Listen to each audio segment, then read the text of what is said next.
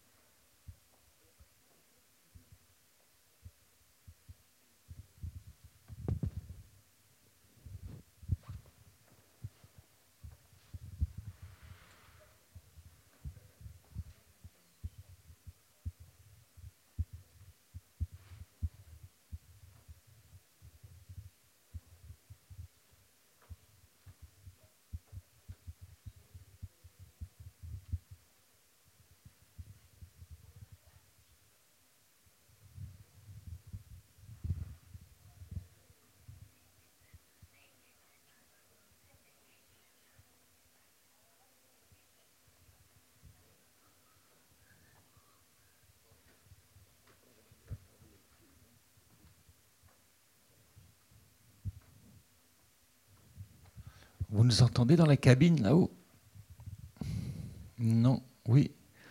Vous m'entendez Faites comme ça si vous m'entendez. Il hésite. Visiblement, il entend mal. Ah, Charlotte, on t'attendait. On pensait. Bonjour, monsieur. On, bon, on lancera le petit film tout de suite, parce que je pense, je- pour patienter, je pensais envoyer le petit film, mais on va démarrer avec euh, la maîtresse des lieux. La locataire, merci. Euh, bonjour à tous, merci beaucoup. Je voulais remercier Monsieur Enki Bilal et John Paul Lepers de euh, nous confier leur vision euh, de l'avenir. Avant de commencer, on va projeter un petit film d'une dizaine de minutes. C'est pas un film, c'est un extrait. C'est un film qui dure 1h10, c'est un montage. euh, mais c'est pour mettre un peu dans l'ambiance, euh, pour que après ces images muettes, il y ait un peu de son et que ça nous lance sur, le- sur la thématique qui est celle de, de notre avenir. Allez, c'est parti. Merci beaucoup.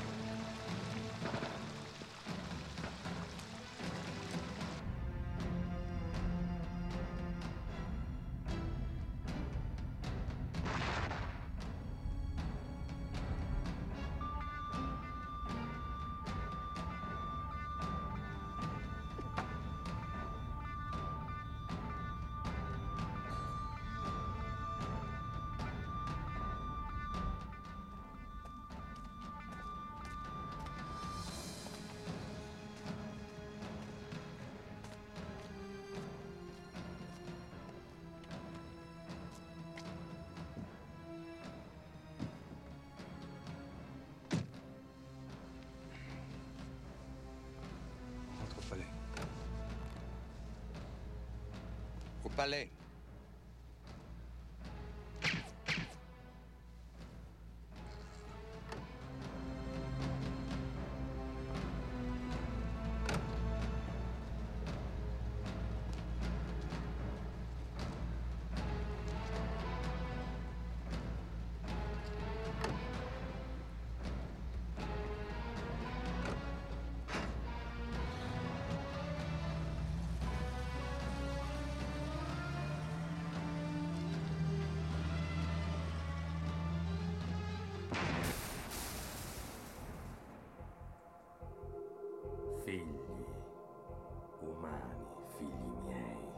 Sono tornato.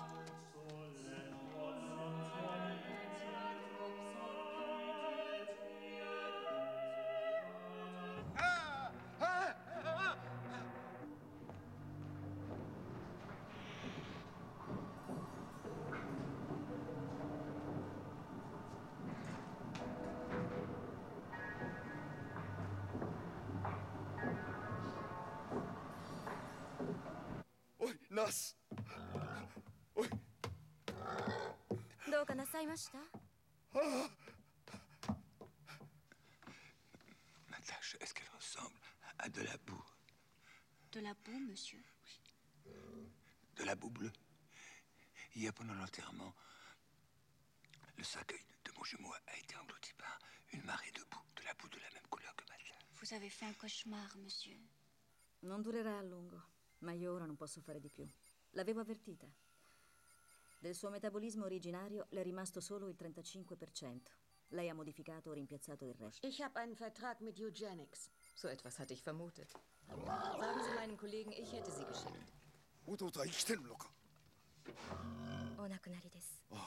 でもあざは何ともありません。い広がったかいえ、決して。ナポレオン静かにしろ縮んだか いいえ、閣下。測ってみてくれさ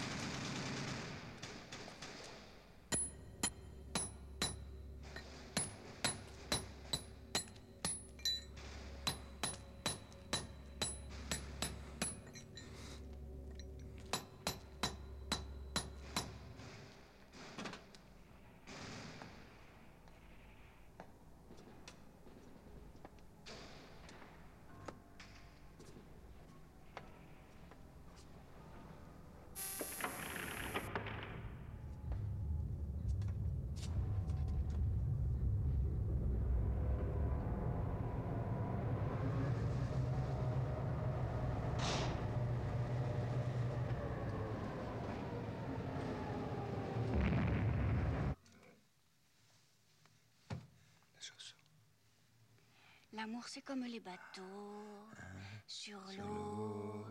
Vu d'en haut, c'est toujours plus beau. La la la la la la la la la la. L'amour, c'est comme les bateaux. Vu d'en haut, c'est toujours plus beau. Mademoiselle, Oui, monsieur. la mort, ça fait mal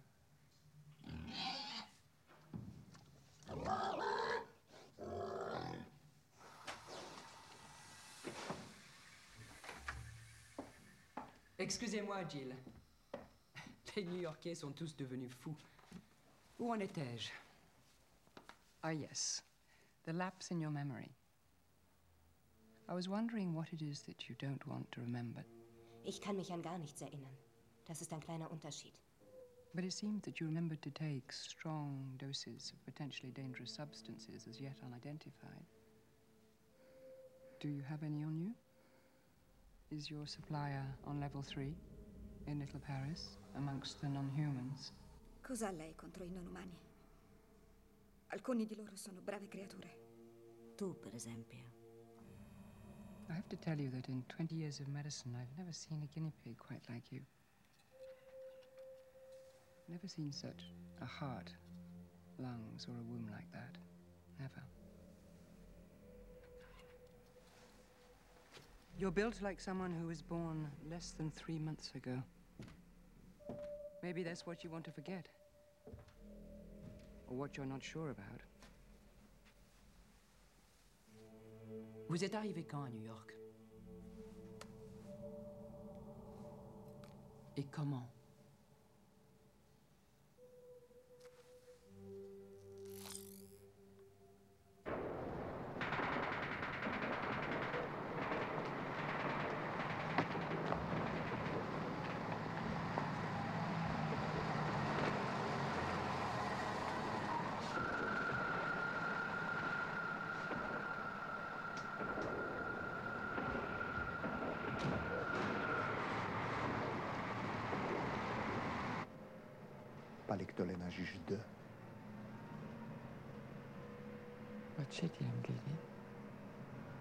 זה ואשר קולים יר, לב הצ'רנט. לא ואיני מוליה זה צ'רני. יד יביא. מה שהם תודה להביא.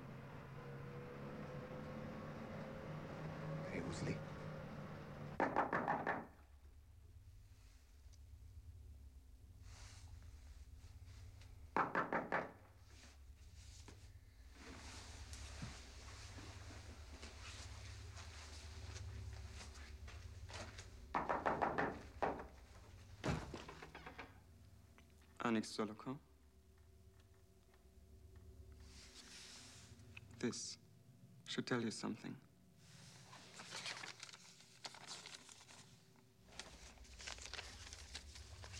Je crois pas.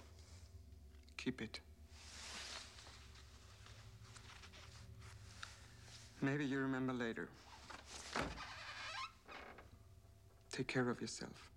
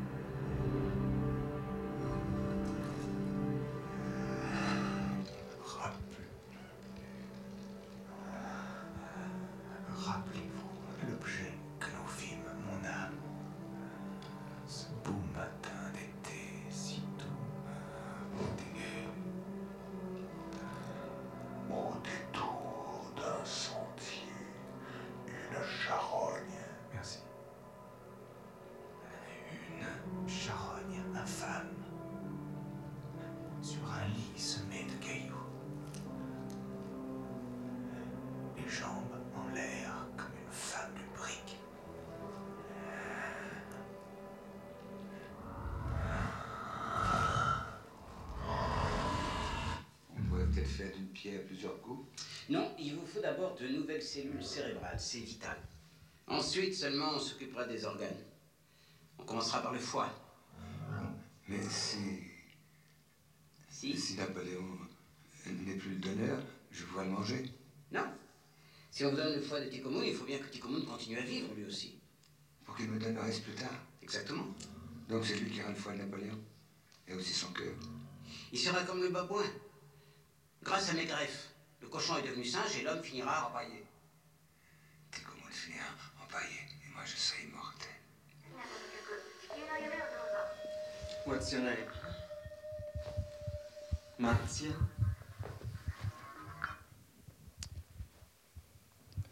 Voilà, et ainsi de suite, hein, ça continue comme ça. Euh, Non, ce que ça lancera bien notre discussion parce que c'est à la fois il parle plusieurs langues. dans le montage, volontairement, j'ai mis, j'ai mélangé les langues.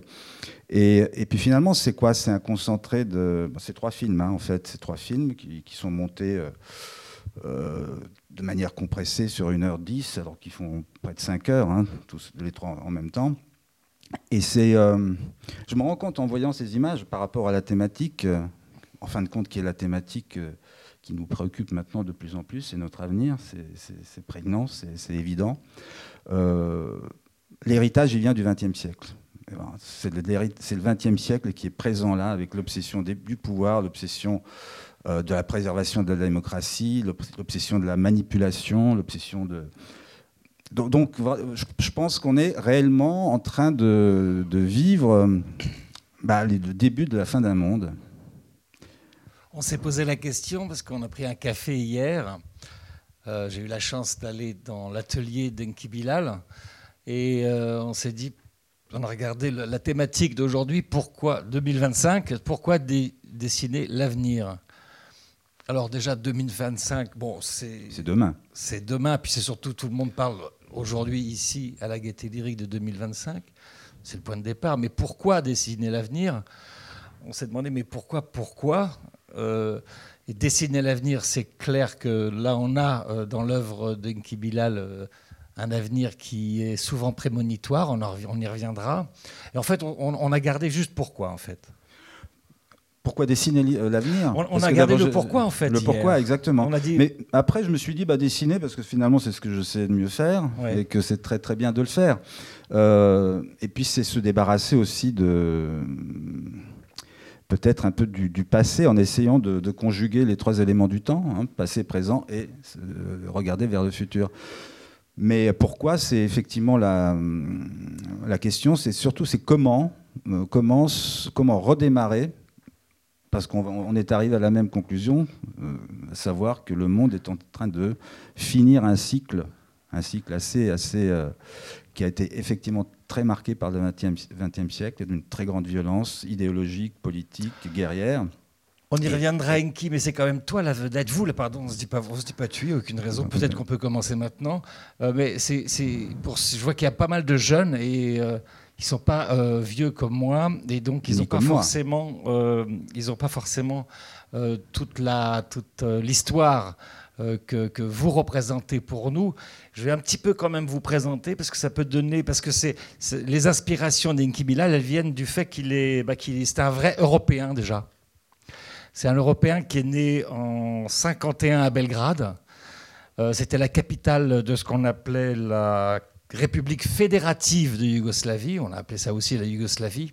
Et ça regroupait des pays qui existent aujourd'hui comme la Serbie, la Croatie, la Bosnie-Herzégovine, la Slovénie, le Kosovo, la Macédoine et le Monténégro. Le Kosovo ne faisait pas partie, en- faisait partie de la. C'était la Serbie. l'époque. Hein, C'était effectivement pas un pays, mais c'est aujourd'hui un Enfin, pays. on va pas commencer à débattre là-dessus. C'était un vrai sinon- problème. La guerre. Enfin, la guerre continue pas, mais en tout cas, les, les troupes peuvent continuer. Euh, le père euh, d'Enki, qui s'appelait en fait Enes.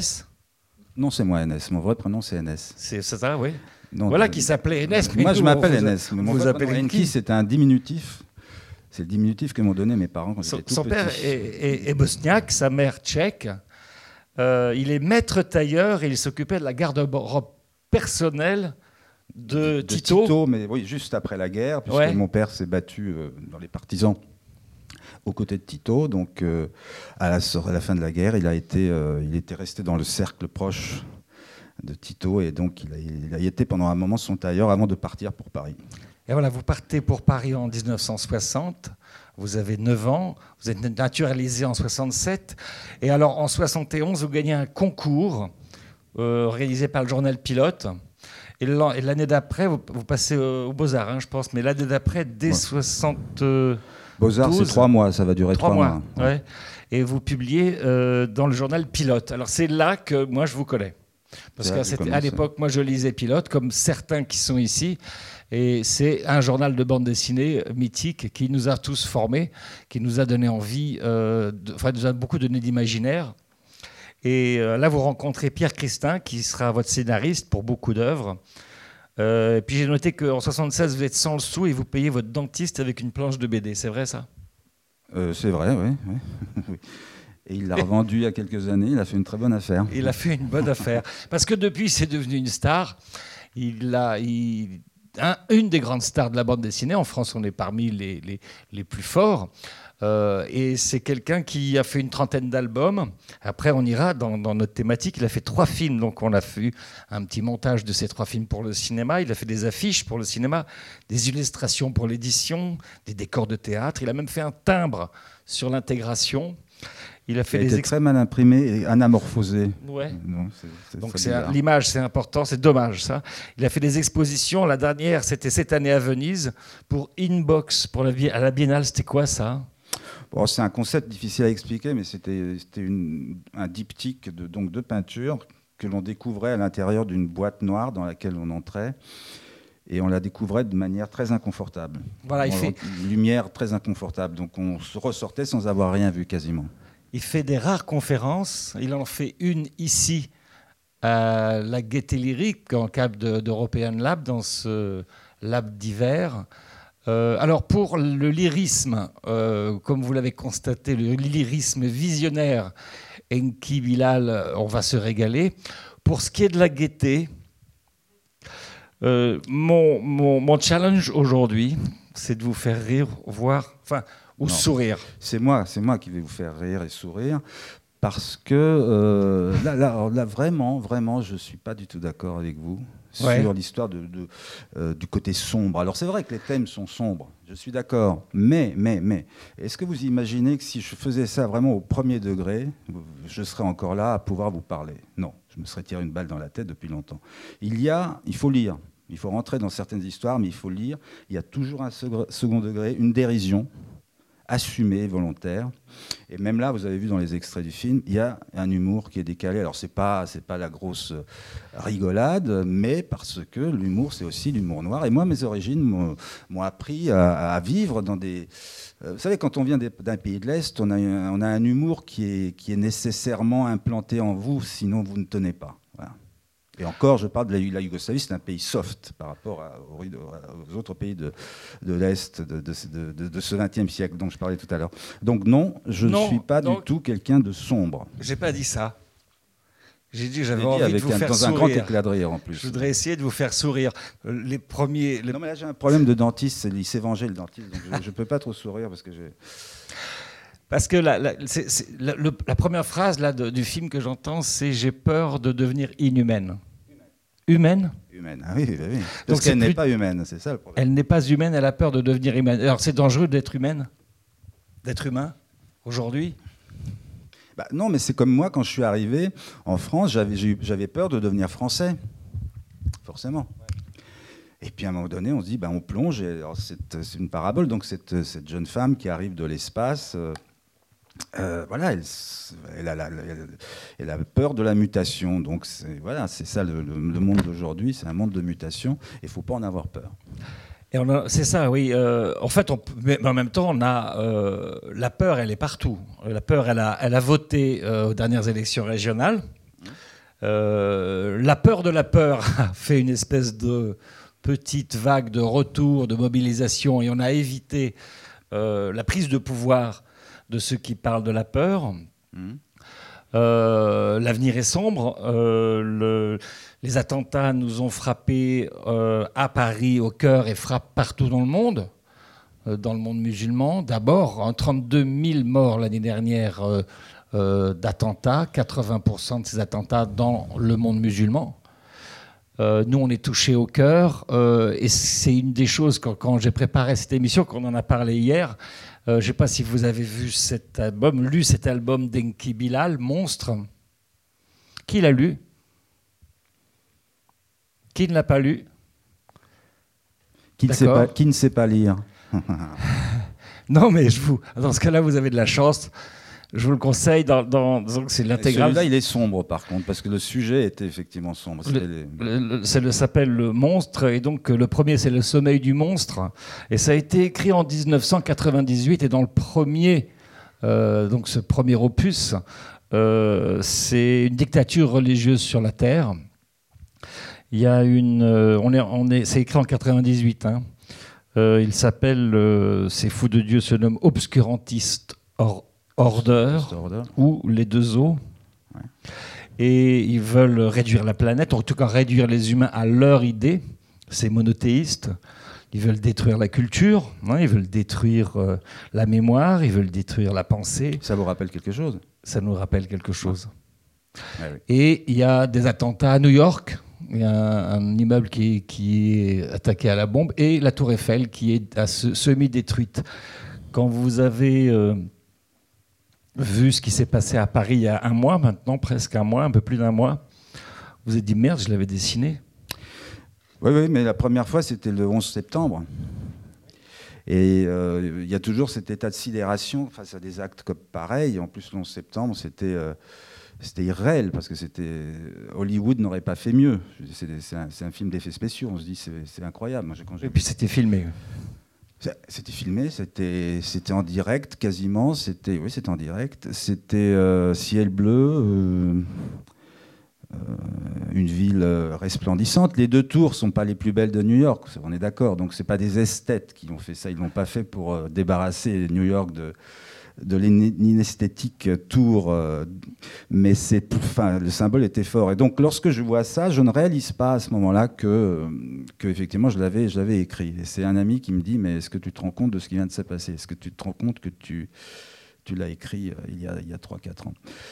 Alors, c'est, il y a toujours cette idée, on me dit, vous êtes visionnaire. Moi, j'écarte d'un revers de la main ce genre de, parce que c'est pas comme ça que ça marche. Je crois que c'est une façon de, travailler sur une matière qui est la matière du réel, de la euh, marche du monde. C'est un travail de journaliste. Je fais un travail de journaliste, mais je me permets, j'ai la possibilité, en tant qu'auteur, artiste, et tout, le monde est euh, dans le même dans la même logique, d'aller plus loin, de doser, peut-être parfois euh, d'aller d'aller trop loin mais en, faisant ce travail de, de connexion entre le réel, moi je lis énormément la presse et je m'intéresse, je le redis, à, tout ce qui se passe, on finit par... euh, c'est une culture aussi, hein, je pense que la culture de l'Est, elle est, beaucoup, beaucoup euh, euh, tournée sur, euh, sur tout ce qui tourne autour du pouvoir. Donc c'est... euh, c'est réellement une, euh, une gymnastique de l'esprit qui est naturelle. Et une, je mets en relation des éléments comme la réapparition des talibans au milieu des années 90 en Afghanistan avec un programme absolument terrifiant. Je me souviens quand même des, papiers, des reportages qu'il y a eu à ce moment-là.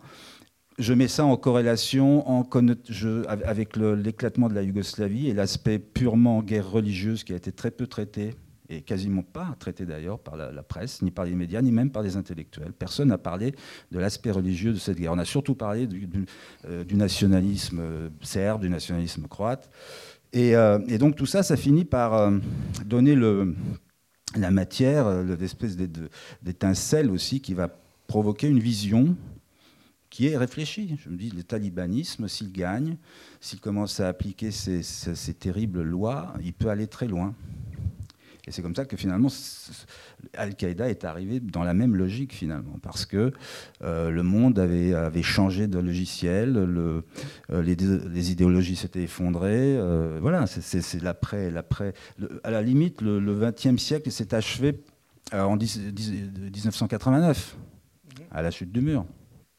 Et les dix années qui ont suivi c'était des recompositions bizarroïdes qui ont, qui ont permis l'émergence de ce terrorisme. Il serait bon peut-être euh, de rappeler justement ce conflit euh, entre euh, en Bosnie-Herzégovine, mais qui opposait les Croates, les Serbes et les Bosniaques, qui eux étaient des musulmans. Il y avait beaucoup de musulmans chez les. D'ailleurs, on, appelait les, les, Bosniaques les musulmans, en fait. on confondait la nationalité et la religion. C'est Tito qui avait fait ça. Moi, j'aimais bien ça chez Tito. Hein. Il, y avait, ce côté un peu tordu. Euh, euh, de président à vie. Un président à vie jusqu'en 1980. Il, il, dirige de, 50, de, 46 à 80. Et il devient, il devient un héros pour, les, pour, le, pour ce pays, avec toute. Euh, euh, toutes origines confondues, parce qu'il euh, il est indépendant, il dit non à, Staline, il, euh, il, séduit les Occidentaux. Hein. L'aspect, en fait, l'aspect dictateur de Tito est, assez peu passé, est très bien passé plutôt en Occident, parce qu'il avait, il avait su inventer des concepts, par exemple l'autogestion. L'autogestion, ça avait beaucoup plu à, à Michel Rocard, euh, les non-alignements, les pays non-alignés. donc il y avait comme ça une image, j'avais une image assez. La tutelle de Moscou, ouais. ouais, ouais il avait dit, voilà. Et donc. Euh, donc c'était un type que, que les, Yougoslaves voilà, aimaient bien. Et euh, il a fallu un certain temps pour que lui mort, le dégel se fasse et que, les, et que le, bah, le monstre se réveille. Mais c'est dans cette guerre hein, que, que, vous démarrez ce livre, Le monstre, où. Euh, euh Sommet du monstre, oui, c'est là. Hein, c'est là, il y a, y a trois enfants à Sarajevo en 93 qui naissent. Ils ont un trou, euh, ils ont euh, un trou dans l'hôpital parce qu'il y a une bombe et les trois enfants, il y en a un qui raconte, c'est Nike Asfeld. Nike d'une marque de chaussures de l'époque, je pense. De l'époque, ça marche toujours. Hein. Asphalt, ça, marche ça a bien marché. C'est comme ça que vous le présentez dans, dans, le bouquin. Et euh, c'est dans cette guerre que ça se passe. Vous, la guerre, ce moment-là, ça vous inspire? Je ne savais pas comment parler de, cette guerre. Il fallait que j'en parle parce que c'était euh, un déchirement. Hein. Tous, les, tous les Yougoslaves, alors évidemment ceux qui vivaient euh, dans les Balkans, ils étaient confrontés à cette guerre, mais euh, euh, ceux, qui, étaient à, l'étranger, ils, sont nombreux, hein, pour eux c'était aussi une, douleur, une souffrance. Donc moi je savais que ce thème malheureusement s'imposait et qu'il fallait le traiter. Et on m'avait proposé d'aller sur le terrain dessiner, faire des reportages. J'ai pas voulu le faire euh, je ne me sentais pas capable de le faire.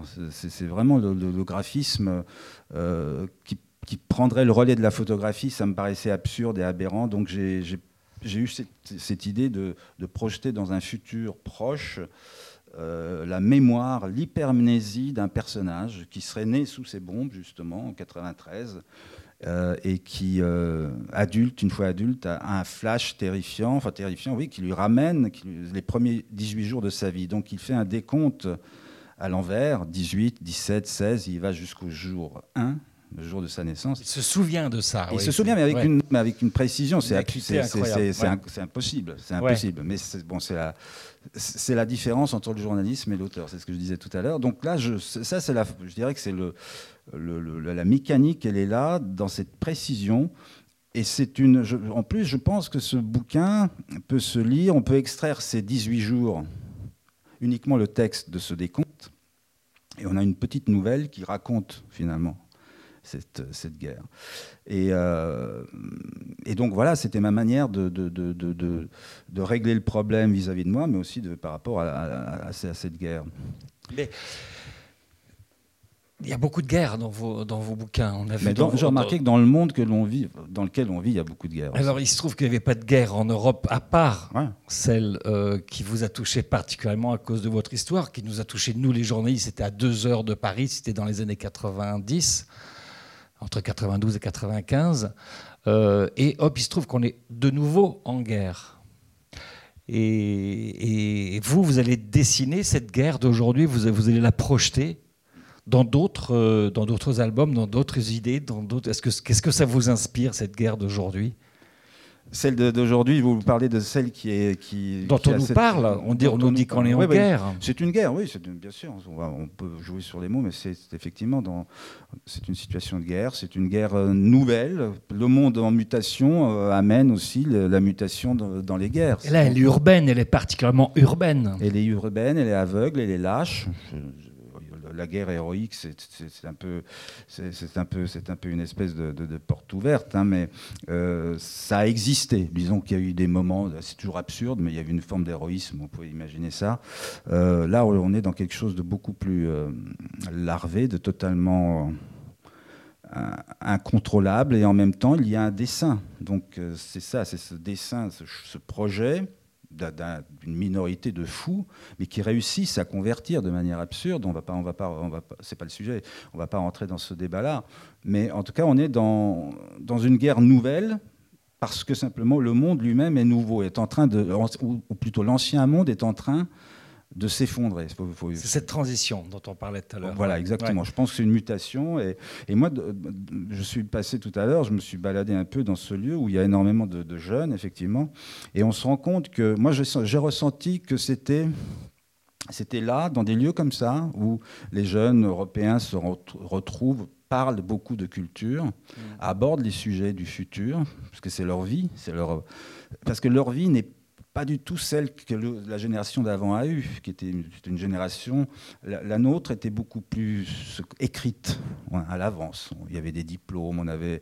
Je ne vais pas refaire non plus ce schéma-là, mais en tout cas aujourd'hui, ils sont en train d'inventer de nouvelles manières de vivre, et pas seulement de travailler, parce que c'est il faut travailler pour vivre, mais de vivre.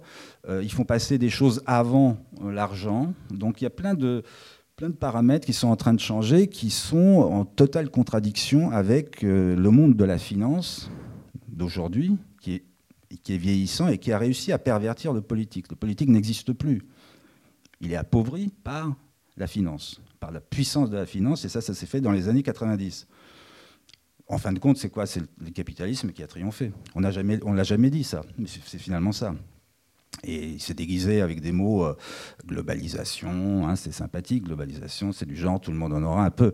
Mais personne, euh, tout le monde n'a- vraiment pas la chance de, euh, comment dire, d'être servi. Et on a quand même l'impression que finalement, cette globalisation, elle fait énormément de mal aussi. Elle laisse sur le bord de la route énormément de gens, comme l'ont fait les dictatures du XXe siècle. Alors, c'est peut-être gonflé de, de comparer les deux, mais c'est euh, C'est une, forme dictature aveugle. C'est une forme de dictature, hein, puisqu'il n'y a pas absolument. Parce qu'il n'y a pas Et le choix, il n'y a plus le choix. Voilà, et alors donc, je pense que c'est, on, arrive au bout de ça. On sent que les politiques n'ont plus la, la main, ils n'y arrivent plus parce que le système est usé et que forcément, la nouvelle génération, les nouvelles générations vont amener forcément. Il n'y a pas le choix. Il a pas le choix. Ils sont obligés. Et ça- Ils vont inventer quelque chose. Et ils sont en train de le faire Oui. avec la- les nouvelles technologies qui ne seront plus, ils ne seront plus dans l'addiction. Ils seront dans la maîtrise. Ils sont dans la maîtrise des nouvelles technologies. Et ces nouvelles technologies bah, vont produire et des idées et des individus qui vont organiser de nouveaux fonctionnements. C'est en train de se mettre en place. Moi, je ne suis pas du tout spécialiste de ça, mais je le sens. Est-ce que ça vous donne une idée de- de- de- d'un- d'une image ou d'un scénario Euh, cette idée effectivement qu'à la fois on, on est en train de moi, sur Vox Pop euh, dans- sur Arte je fais souvent des, des reportages sur ces jeunes justement qui réinventent euh, le travail mais pas que le travail c'est euh, en espace de coworking qui va, vont réinventer aussi la protection sociale. On va on va parler du revenu de base par exemple bientôt qui vont réinventer les, hiérarchies, les hiérarchies qui sont qui vont bouger d'un projet à l'autre. euh, on, est, tout ça s'invente effectivement. Est-ce que ces choses-là, comment vous vous informez de ça et comment vous, qu'est-ce, que vous projetez de faire avec ce monde-là dans votre œuvre? Ça m'intéresse. Je m'informe, je continue à lire la presse. Moi, voilà, j'ai besoin du papier, donc évidemment, je, navigue aussi sur Internet pour l'information, mais j'ai quand même le réflexe du matin qui est le papier. Et je, je souhaite que le papier dure le plus longtemps possible, reste le plus longtemps possible.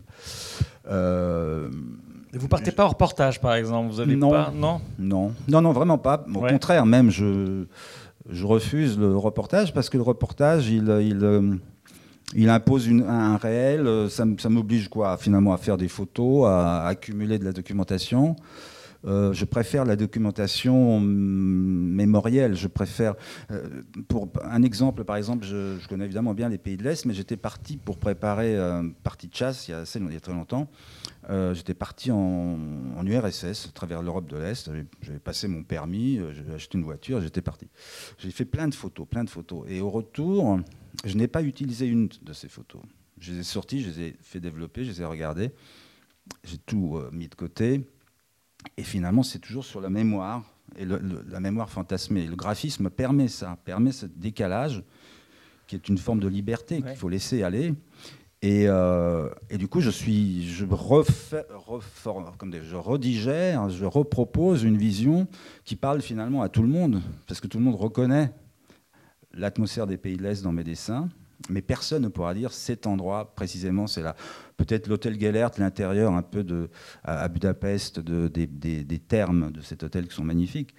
Il y a quelques trucs comme ça à repris, mais sinon, je, je me, c'est une, une façon de travailler qui préserve la liberté et le, le- la documentation photographique notamment est très contraignante et ça enlève. Enfin, Vous ça avez enlève fait la- beaucoup pour euh, Los Angeles, euh, non? J'avais vu oui, des- mais, ça, mais c'est des photos uniquement de décors et j'ai peint des personnages, j'ai rajouté Ouais. des personnages dessus. Donc c'est une autre technique. quoi. Ça, c'est quelque chose qu'on a vu le film qu'on a vu tout à l'heure. Euh, Il y, a- il y a beaucoup des, des personnages réels, de, de- de- des- des images issues de vos dessins, des animations en 3D, etc. C'est quelque chose que vous voulez. Vous aviez un projet comme ça, vous avez un film euh, Animal, c'est ça? Oui, maintenant c'est avait- devenu un, un vrai film, un Ouais. vrai projet de film, mais Ouais. euh, difficile à monter parce que Ça doit être cher, j'imagine. c'est cher. oui. Mais en, voilà, en France, on préfère mettre euh, des millions dans des comédies euh, qui n'ont pas besoin de. Mais c'est bon, bref, on ne va pas entrer dans ce débat-là. Euh, une comédie, ça peut se faire avec une caméra HD, tranquillement. Euh, ça sera aussi drôle, sinon plus. Mais au lieu de lécher des images, etc. Mais bon, ça, c'est un autre problème. Euh, le... Non, ce qu'on a vu un peu tout à l'heure, c'est effectivement des images de synthèse, de ce qu'on appelle euh, la 3D, qui faisait partie de Immortel, mon troisième film, où il y avait un mélange de, avec des acteurs réels et certaines parties. je, personnellement, là, ce que j'ai montré, c'est ce que j'assume et ce que j'aime bien, mais euh, tout ce que je n'aimais pas dans, cette, dans ce film, euh, en, en image de synthèse, je l'ai évidemment pas mis, parce que c'est- ça a vieilli forcément, et que c'est un piège. C'est un piège. Rien ne remplace un acteur. Ça, c'est, c'est- oui, ça c'est. Mais, mais rien ne remplace vos dessins aussi. C'est-à-dire que là, on est vraiment, on n'a pas besoin d'acteurs. Là. Ça, c'est votre imaginaire, c'est votre technique. Je vous ai vu, j'ai vu des films où vous, vous, vous, vous peignez. Pour moi, vous, vous, êtes, un- vous êtes un peintre. C'est-à-dire que c'est, c'est du dessin, c'est de la peinture. Vous travaillez beaucoup avec vos mains. Vous êtes tout sale d'ailleurs. Oui, oui, oui, oui. Dans- Ça- ça dans votre, dis- euh, salissant. donc voilà, il y a du sang beaucoup. Il y a du, enfin, on sent que vous êtes, vous les touchez ces gens-là, vous les caressez. Bah, la peinture, c'est ça aussi. hein. Je- J'ai un ami qui est un très grand peintre qui s'appelle Velichkovitch. Lui, il peint tout avec sa main, complètement. Il passe sa, vie avec des- les mains dans l'huile, littéralement. Moi, en plus, c'est de l'acrylique.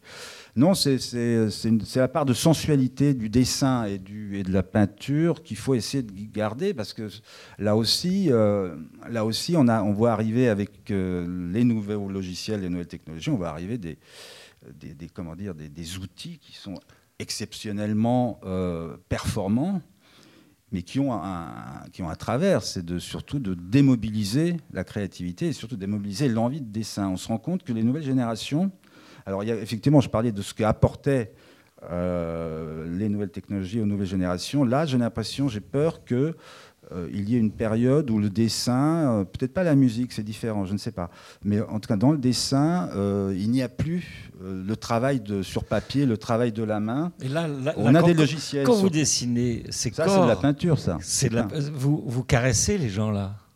C'est quelque chose de sensuel hein, pour vous ce, Oui, ce- oui. ce moment. Enfin, c'est, ça c'est quelque chose qui, on n'est pas dans le dessin là. On est dans une espèce de, on est un bout de votre corps dedans là. Ah oui, oui, c'est un prolongement. Non, non, mais bien sûr, il y a une énergie Ouais. en- dans la peinture. Il y a, le geste est très différent de celui du, du dessin. Et là, c'est effectivement, c'est extrait. C'est pas forcément des peintures, ça, c'est extrait de- que j'ai faites. Euh, mais euh, j'ai changé ma, façon de travailler. J'ai abandonné la- le style traditionnel de la bande dessinée, Mhm. qui est un- c'est du dessin pur, c'est de, c'est de l'encre de Chine. Là, il n'y a plus d'encre de Chine, c'est vraiment du, du pastel, de l'acrylique et de la peinture. Euh, le geste est libéré, donc voilà, moi, c'est ma façon de travailler. Mais en tout cas, je reviens simplement au fait que euh, les logiciels, euh, c'est très froid, c'est très froid et Ouais. dessiner sans, sans, sans le contact du papier, moi, je pourrais pas. Euh, Il y a des gens qui sont très doués, de- qui arrivent à le faire et qui donc une nouvelle génération d'artistes qui va arriver totalement. On peut imaginer une bande dessinée, du coup, alors qui ne passerait pas par le livre, qui passerait pas par le papier, qui, passe, qui, qui irait directement sur le web, une narration. euh, ça existe. Ça existe, ça, c'est que vous, vous avez envie d'y aller? J'ai fait, non, non, j'ai Non. fait des- on a fait des expériences Ouais. euh, sur mes albums. Vous faites des une- jeux vidéo, j'ai vu, vous avez participé à, à Oui, la. écoutez, j'ai j'ai pas de. Non.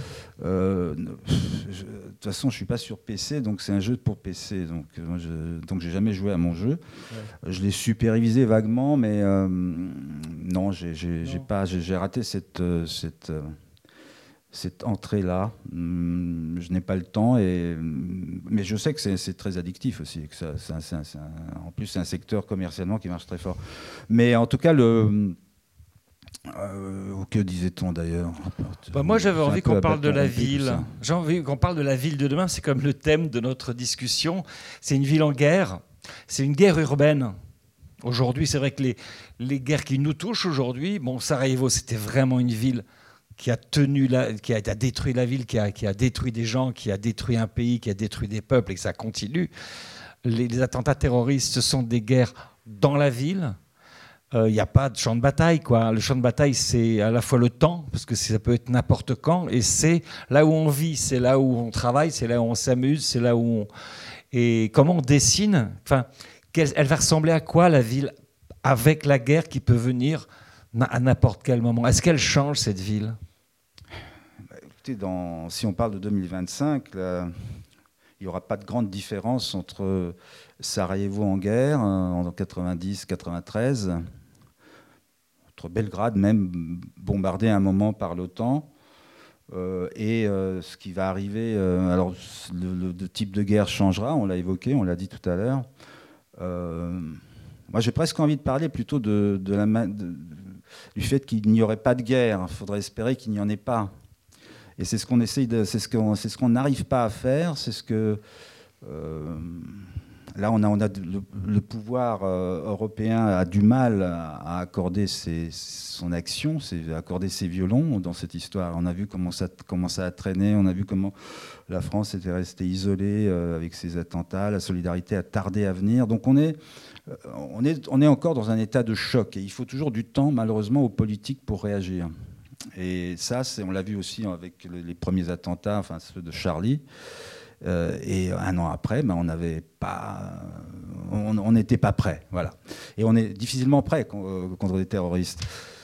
Donc je sais pas, moi, pour moi, le, là aussi, j'ai presque envie de, de ne plus trop parler, d'ailleurs dans mes histoires, je ne le fais plus, euh, de la, du système politique d'aujourd'hui, parce qu'il il, appartient pour moi à ce XXe siècle. C'est pour ça que j'ai commencé à parler du XXe siècle. Alors pour moi, il est, il est obsolète. Voilà. Comment- pour moi, c'est obsolète. Comment ça peut Pardon, évoluer Comment la politique peut évoluer 2017, ça me paraît obsolète d'aller voter pour un président. Je crois que vous n'êtes pas le seul. Mais hein, non, je mais crois que vous n'êtes pas le non, seul. mais, réellement obsolète de voter pour un président qui va faire des promesses qu'il ne tiendra pas.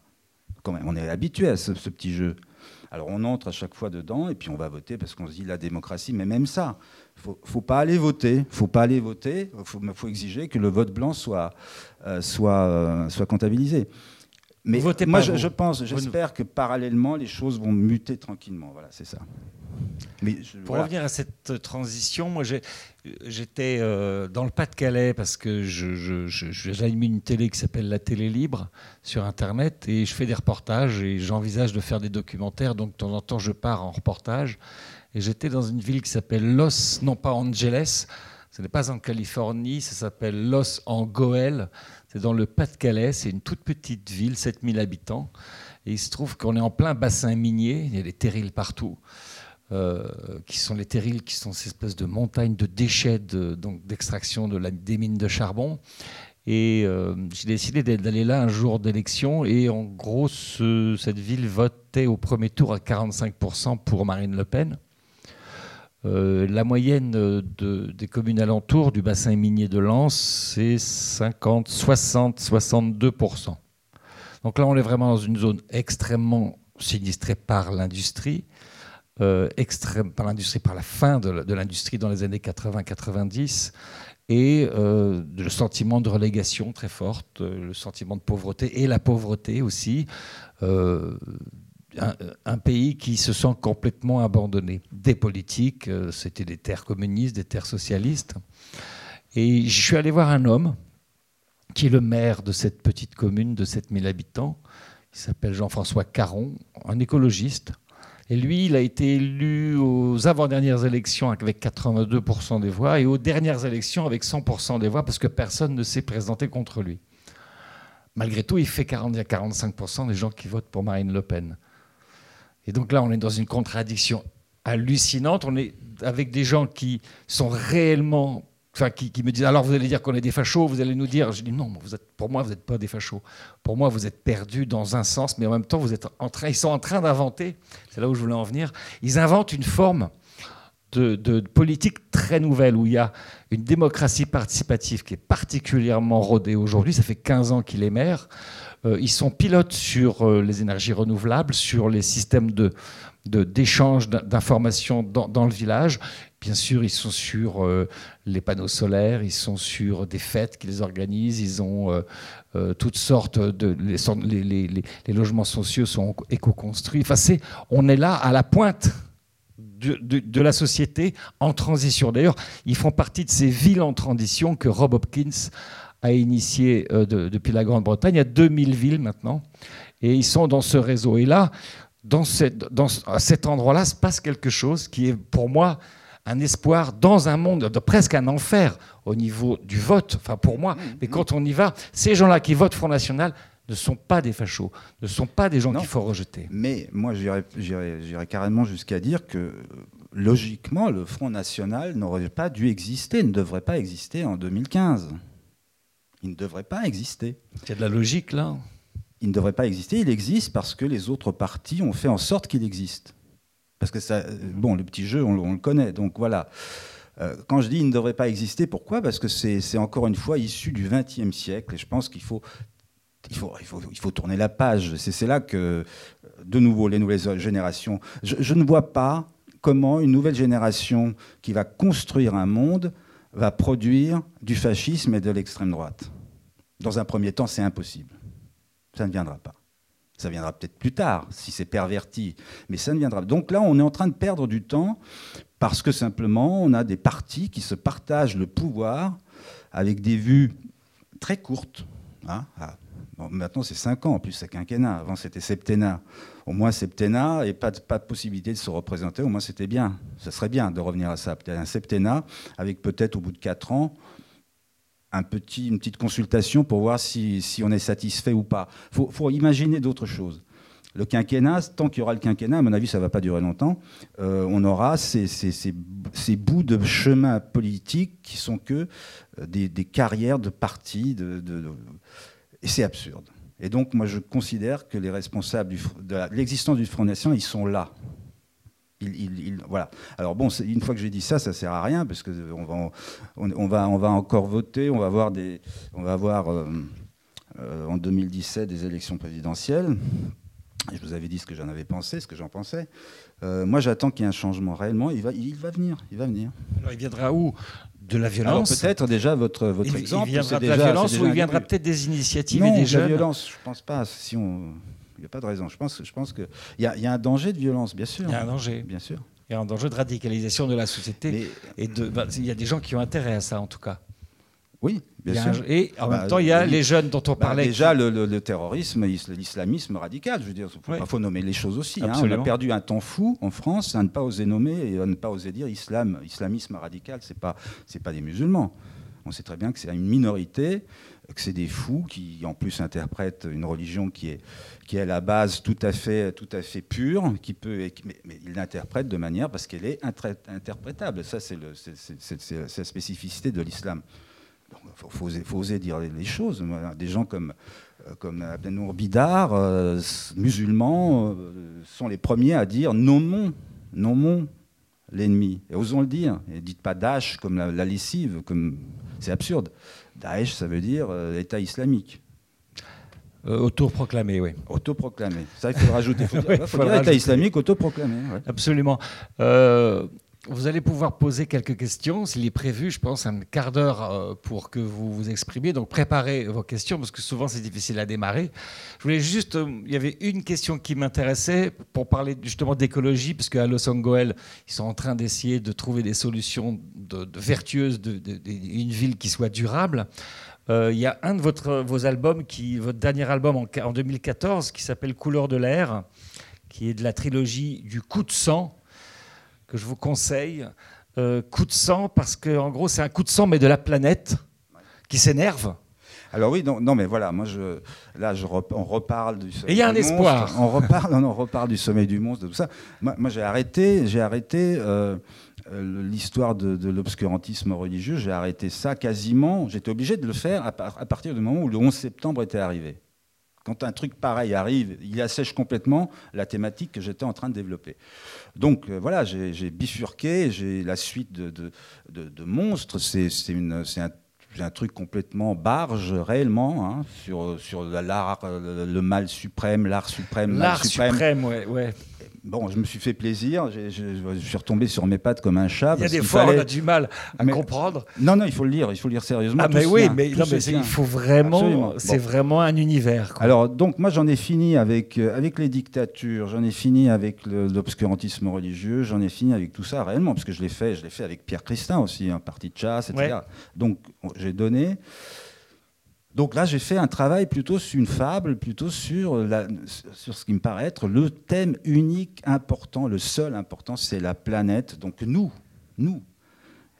Donc si on révisait un peu le logiciel, au lieu de dire moi je suis de gauche, je suis de droite et l'autre il est, euh, et moi je vais aller dans ce parti et je vais être contre celui qui va dans l'autre. Si on se disait attendez, on est, on est tous sur cette planète, on est quoi On est humain, hein? On parle la même langue, plus ou moins. En tout cas, on a les mêmes sentiments. On est, on est... Et alors, posons-nous la question de la viabilité de cette planète, parce qu'on n'a pas de planète de rechange. Hein. Mars, faut pas y compter. Hein. C'est compliqué d'y aller. On n'y est pas encore allé d'ailleurs. Et euh, euh, donc voilà, on est, euh, il faut reprendre les choses à, à la base. Alors, si c'est pas maintenant, quand est-ce qu'on le fera? Si on repart pour des histoires de, partis qui vont tenir des, les frontières, c'est pour ça que les frontières, les, voilà, bon. vous allez me dire que c'est de l'utopie. Non, je ne pense pas. Je crois que c'est la seule euh, réalité, en fait. C'était une utopie avant, c'est La réalité, c'est aujourd'hui cette réalité. je crois que plein de gens le connaissent, le comprennent. Vous êtes toujours encore un petit peu en avance. Mais aujourd'hui, la conscience de la planète, elle, est, elle, elle était en train de venir. Ça vient doucement, mais ça, vient. Ça vient doucement. Et alors, trop, ce qui trop doucement, trop lentement. Et, ce, qui, ce, qui, se passe dans, dans, dans, dans, la, dans le, dernier de la trilogie, donc Couleur de l'air, donc il y a Animals, il y a Julia et Roem, donc c'est un peu Roméo et Juliette. C'est complètement Roméo et Juliette. Voilà, carrément. Et euh, en fait, euh, les hommes arrivent à survivre euh, parce qu'ils se mélangent aux animaux ils reprennent en fait leur animalité, c'est ça? C'est plus, euh, plus, compliqué que ça. Et moi, je ne donnerais pas une seule clé.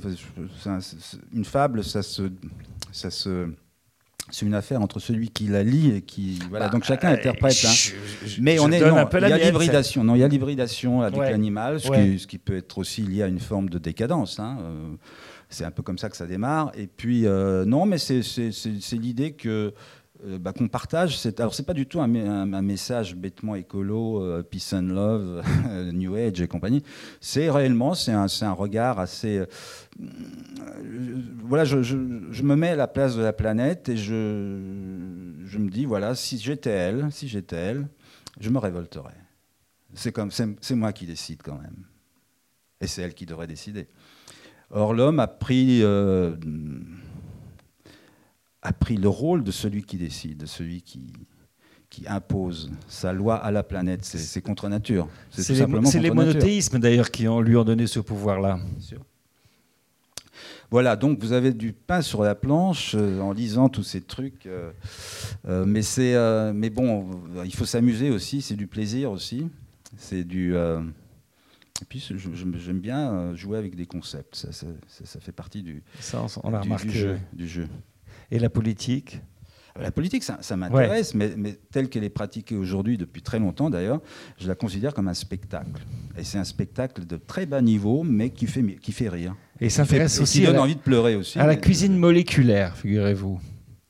Oui, oui, oui. Vous vous intéressez à la technique, euh, par exemple la le transhumanisme, c'est quelque chose qui vous, Bah, bien sûr, euh, bien sûr. qui vous passionne. Ça, c'est l'avenir, ça, de l'homme, le transhumanisme? Ben, on ne va pas y couper. Il y, a, il y a des fous qui essayent de faire des, des expériences, qui Ouais. préparent. Des, a- ben voilà, non, mais en fait, l'homme.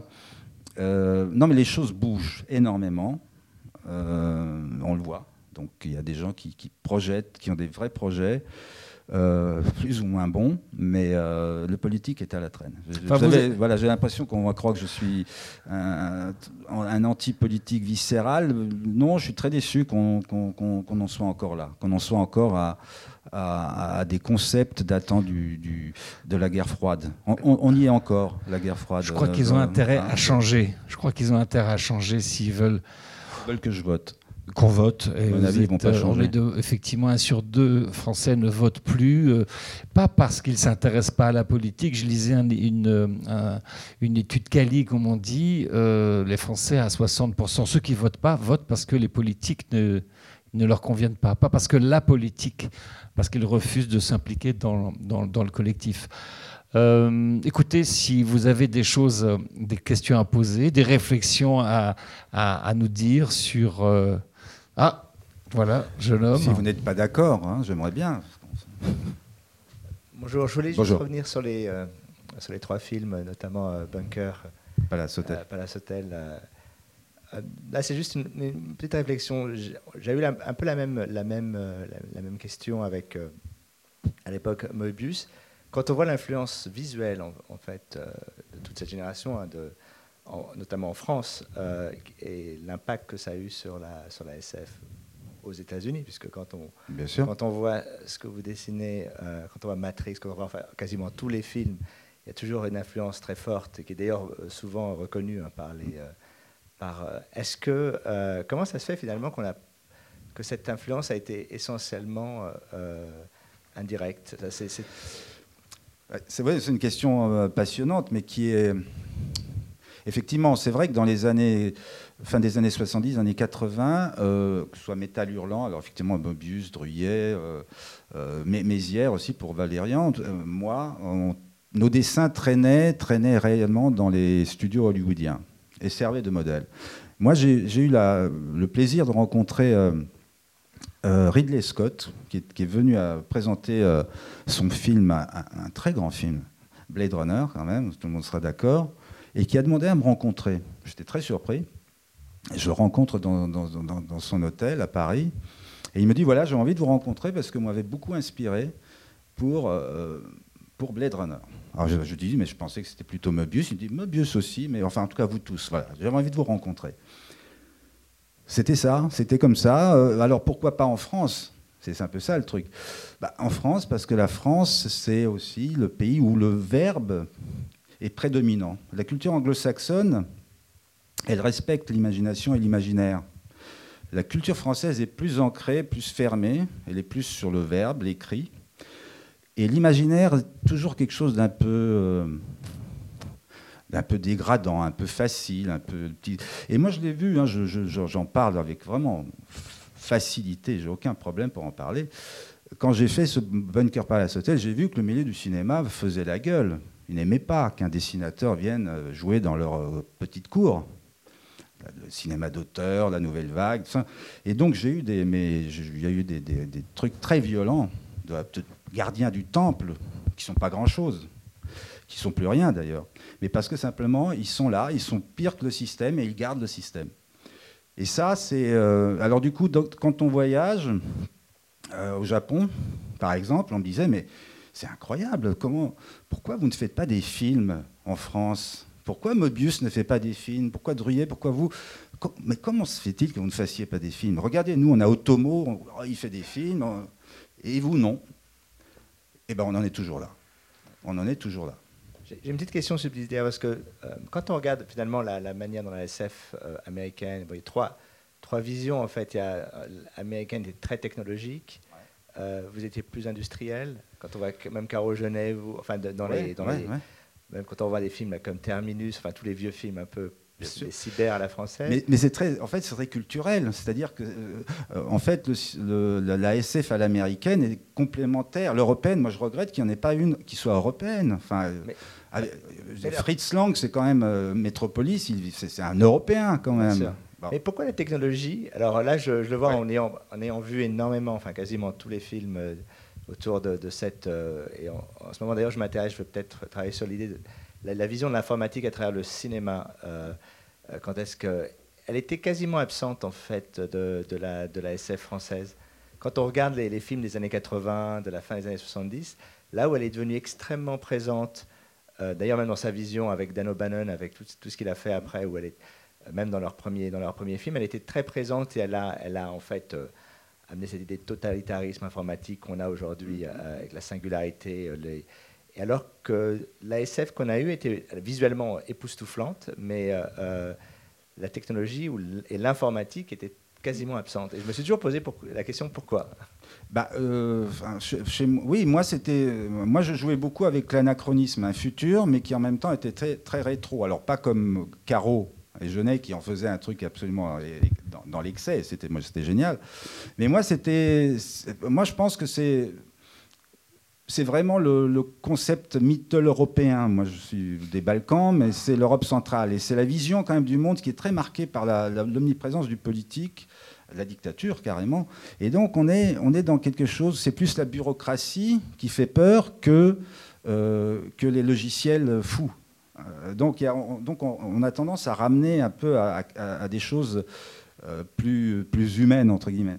Et ça, je crois que c'est l'une des forces aussi, une des spécificités de, de, la culture européenne. Et donc, c'est pour ça que moi, j'aurais aimé qu'il y ait beaucoup plus de productions européennes qui, qui, fassent justement de la prospective, qui nous proposent des films euh, dits, de SF, parce que je pense que le champ aurait été très intéressant et ça aurait sans doute aussi euh, stimuler les Américains. Parce que là, ils sont entrés dans un truc tellement facile maintenant. Euh, euh, ils sortent maintenant tout le catalogue Marvel, etc. Et puis en plus, ils font des trucs qui, sont très, qui tiennent vraiment la route. Hein, parce que c'est tellement bien foutu. Et, mais il y a une exception, il y a quand même Luc Besson qui fait ce genre de film quand même, alors à destination de, pas forcément un public français, mais... Non, mais, mais il le fait à l'américaine, avec, le, avec le formatage scénaristique. je ne suis pas en train de critiquer Luc Besson du tout, mais euh, ce n'est pas, pas, pas à moi de le faire. Mais en tout cas, il le fait pour, pour le public du monde entier. Voilà. Il n'y a, pas, a pas la culture euh, européenne qui, qui, est dedans. Voilà, alors que, bon, c'est vrai, un film comme Bunker Palace Hotel, c'est un film qui s'adresse avant tout un peu à, une, à, à, ceux qui connaissent la culture européenne, qui connaissent le monde, le fonctionnement du monde politique européen. Donc, c'est évidemment, ce pas les mêmes buts. Bon, il y, a une, il y a une machine de guerre financière, c'est l'américaine, et Luc Besson est une machine de guerre financière. Et puis, il y a. Y a et mais là, malheureusement, le cinéma d'auteur en France, bah, c'est. Euh, bah, c'est aujourd'hui, c'est le réel, c'est l'autofiction, c'est de, deux pièces cuisine avec le couple qui se déchire, c'est des règles douloureuses et ainsi de suite. Voilà. Bon. À la question que vous posiez, est-ce que c'est pas une question juste euh, économique en fait, c'est-à-dire qu'un marché je, Absolument pas, parce que non, vous quand pensez...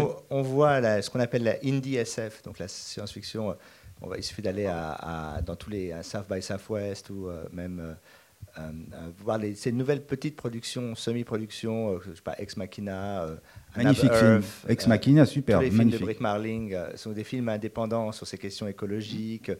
Et mais en fait, c'est vrai, moi, c'est les hein, Américains qui le font. Oui. C'est plus les Européens, ils ne font toujours rien.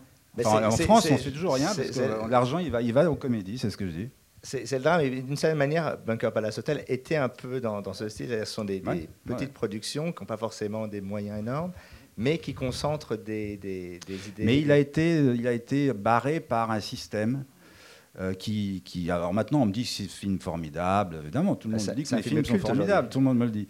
Mais en même temps, à un moment donné, comme j'étais un peu le premier dans cette, euh, cette mouvance-là, ça a été pris comme une espèce de crime de lèse-majesté. Euh, Moi, je le dis clairement, je l'ai ressenti comme ça. Il y a des, des journalistes que je connaissais qui ont écrit des choses ignobles, ignobles.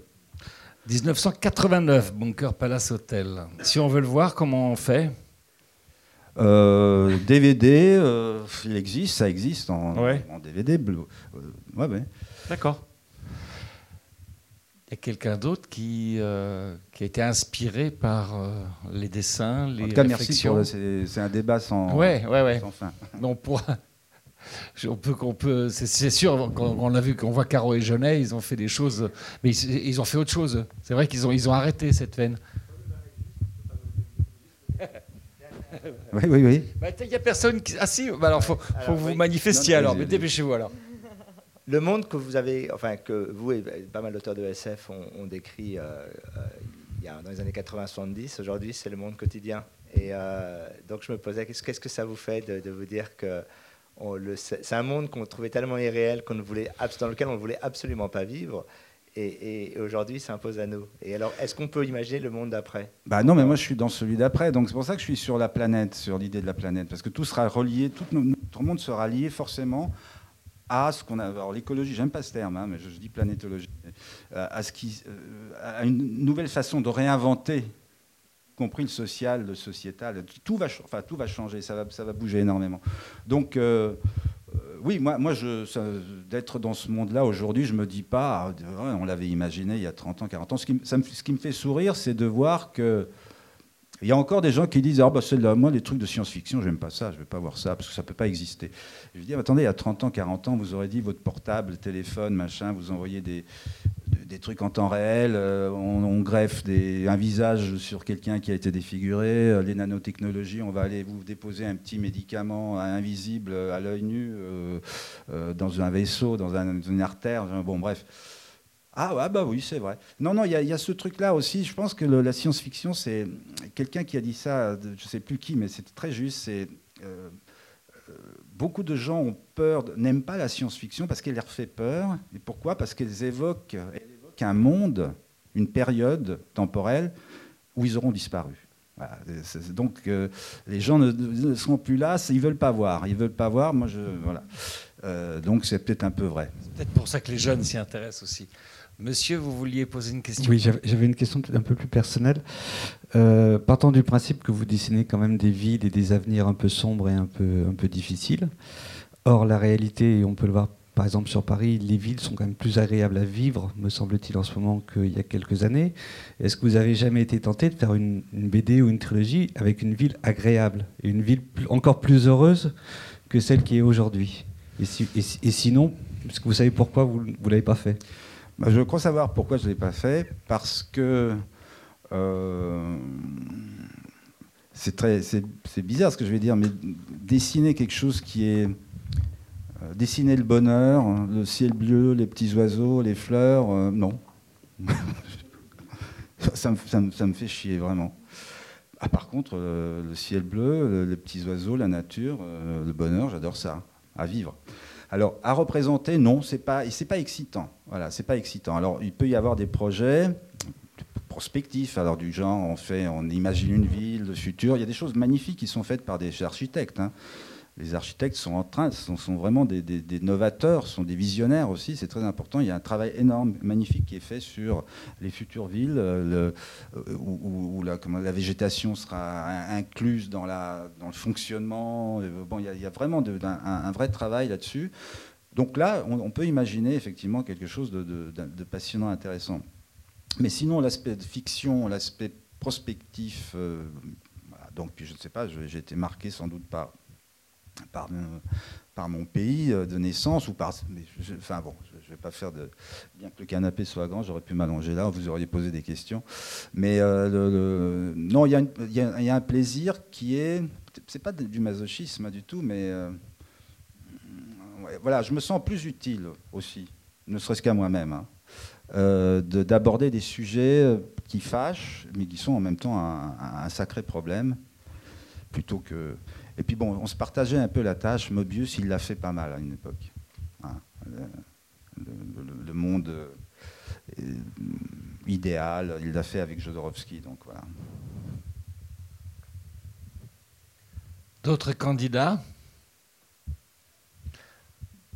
Jeune homme, ouais. Vous, vous ne seriez pas que les consommateurs, j'espère.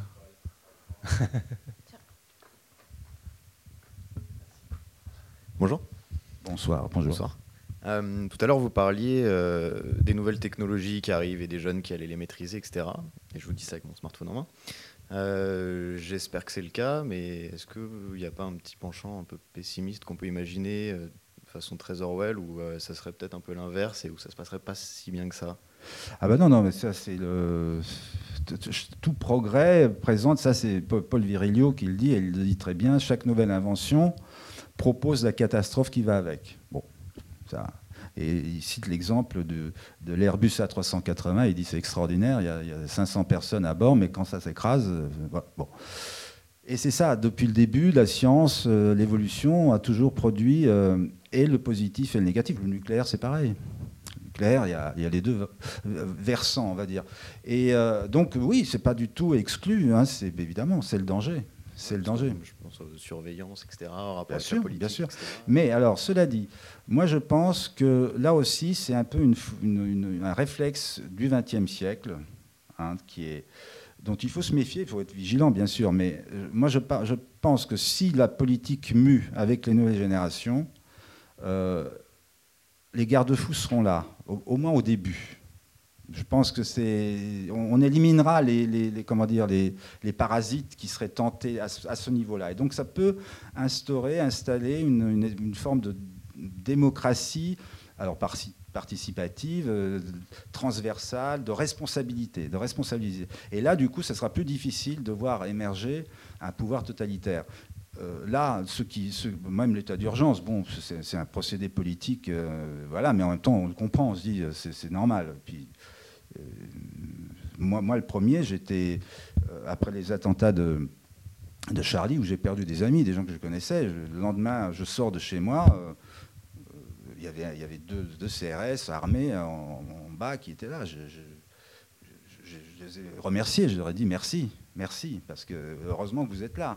Et il y a, eu à un moment donné ce, retournement comme ça. Euh, même chose pour les derniers attentats. Donc on a, on a un sentiment d'être il faut. Il faut qu'il y ait une... Mais, euh, mais l'idée de, de du pouvoir totalitaire qui utilise la police, les flics, les machins, c'est un danger qui reste, mais pour moi, il, fait quand même partie de, certaines obsessions intellectuelles. Euh, je suis de gauche a priori, mais je ne me reconnais plus vraiment. Donc, euh, mais d'une certaine gauche, euh, voilà, bon, anarchiste, etc. Mais pourquoi pas Je pense que ça va changer quand même. D'autres dangers viendront peut-être. Alors là, par contre, d'autres dangers viendront. C'est la Merci. fin des dictatures quand même. C'est ce que vous dites. C'est vous, vous, vous, vous pensez que ça, c'est quelque chose que qu'on a, qu'on a vécu et on est. Je, je pense que ces nouveaux outils sont plutôt ceux qui vont pouvoir faire fonctionner le. Les dictatures, de nouvelles apparaîtront, mais plus du tout sur le thème idéologique tel qu'on l'a connu au XXe siècle. On a tout épuisé au XXe siècle. On a épuisé le, la guerre froide et la tenue, la tension tellement longtemps que finalement, donc maintenant, alors il, va y avoir de nouveaux totalitarismes. Le religieux, non, on bah, n'a pas on est dedans, on, on est dedans, mais ça va s'arrêter. Ça, ça va durer c'est pas fini. C'est pas fini du tout. Parce que le projet, on le connaît, mais on n'ose pas le dire. Mais tout le monde sait quel est le projet de, de ces fous. C'est de dominer la planète. Toutes les religions. Toutes les religions. Le christianisme l'a fait en son temps. Voilà. Évidemment, il l'a fait en son temps. Donc, c'est pas, il ne s'agit pas de, de, Mais nous, on vit aujourd'hui. Alors, donc, il se trouve que c'est malheureusement tombé sur, sur des musulmans et ils ne sont pas responsables. Ouais. Donc, euh, voilà, on est, on est dans, ce, dans ce cas de figure. Donc, il y en a pour longtemps. Là. Donc, euh, Combien? Je ne sais pas. Là. Mais non, non, mais ça va, ça va pas. Euh, c'est très bizarre. Quand vous voyez que l'Arabie Saoudite commence à enfin à réagir, ils vont, ils vont agir, mais en même temps, ils font le contraire, ils arment en même temps. Enfin bon, c'est absurde. Mais voilà, on est dans ce monde-là où, la finance, euh, où les intérêts financiers sont encore trop présents et, fournissent, euh, fournissent une enfin, alimente une situation d'hypocrisie générale. Voilà, c'est un peu ça le truc. Donc il faut que la finance disparaisse, il faut trouver autre chose que le fric. J'ai pas d'idée personnellement. On s'arrête sur le fric et la finance ou il y a une dernière question euh, qui, qui, aurait germé euh, Ce n'est pas tous les jours hein, que vous serez euh, face à Inki Bilal. Hein. Profitez-en. Hein. Non, une remarque, je suis un peu plus âgé que vous, mais je partage votre optimisme pour la jeunesse. Avec Vous, qui vous je le partagez, vous d'ailleurs. le partagez ouais Oui, oui. D'accord, bah, je suis ravi, bah, c'est très très bien. C'est parfait, c'est parfait. Ah ben, je travaille euh, avec des gens de la génération après sur les sujets du numérique. Et puis avec des gens comme Stigler, je ne sais pas si vous le connaissez. De nom, mais je. je- Bon, ben on va. Bon, bah voilà, on va terminer. On est, on deux à être optimistes dans cette salle, c'est bien. non, je pense que vous l'êtes aussi. Et on compte sur vous. Voilà. Merci beaucoup, John Paul. Merci beaucoup, Enki, pour cette Merci euh, vous. petite promenade passé, présent, futur. Merci à vous.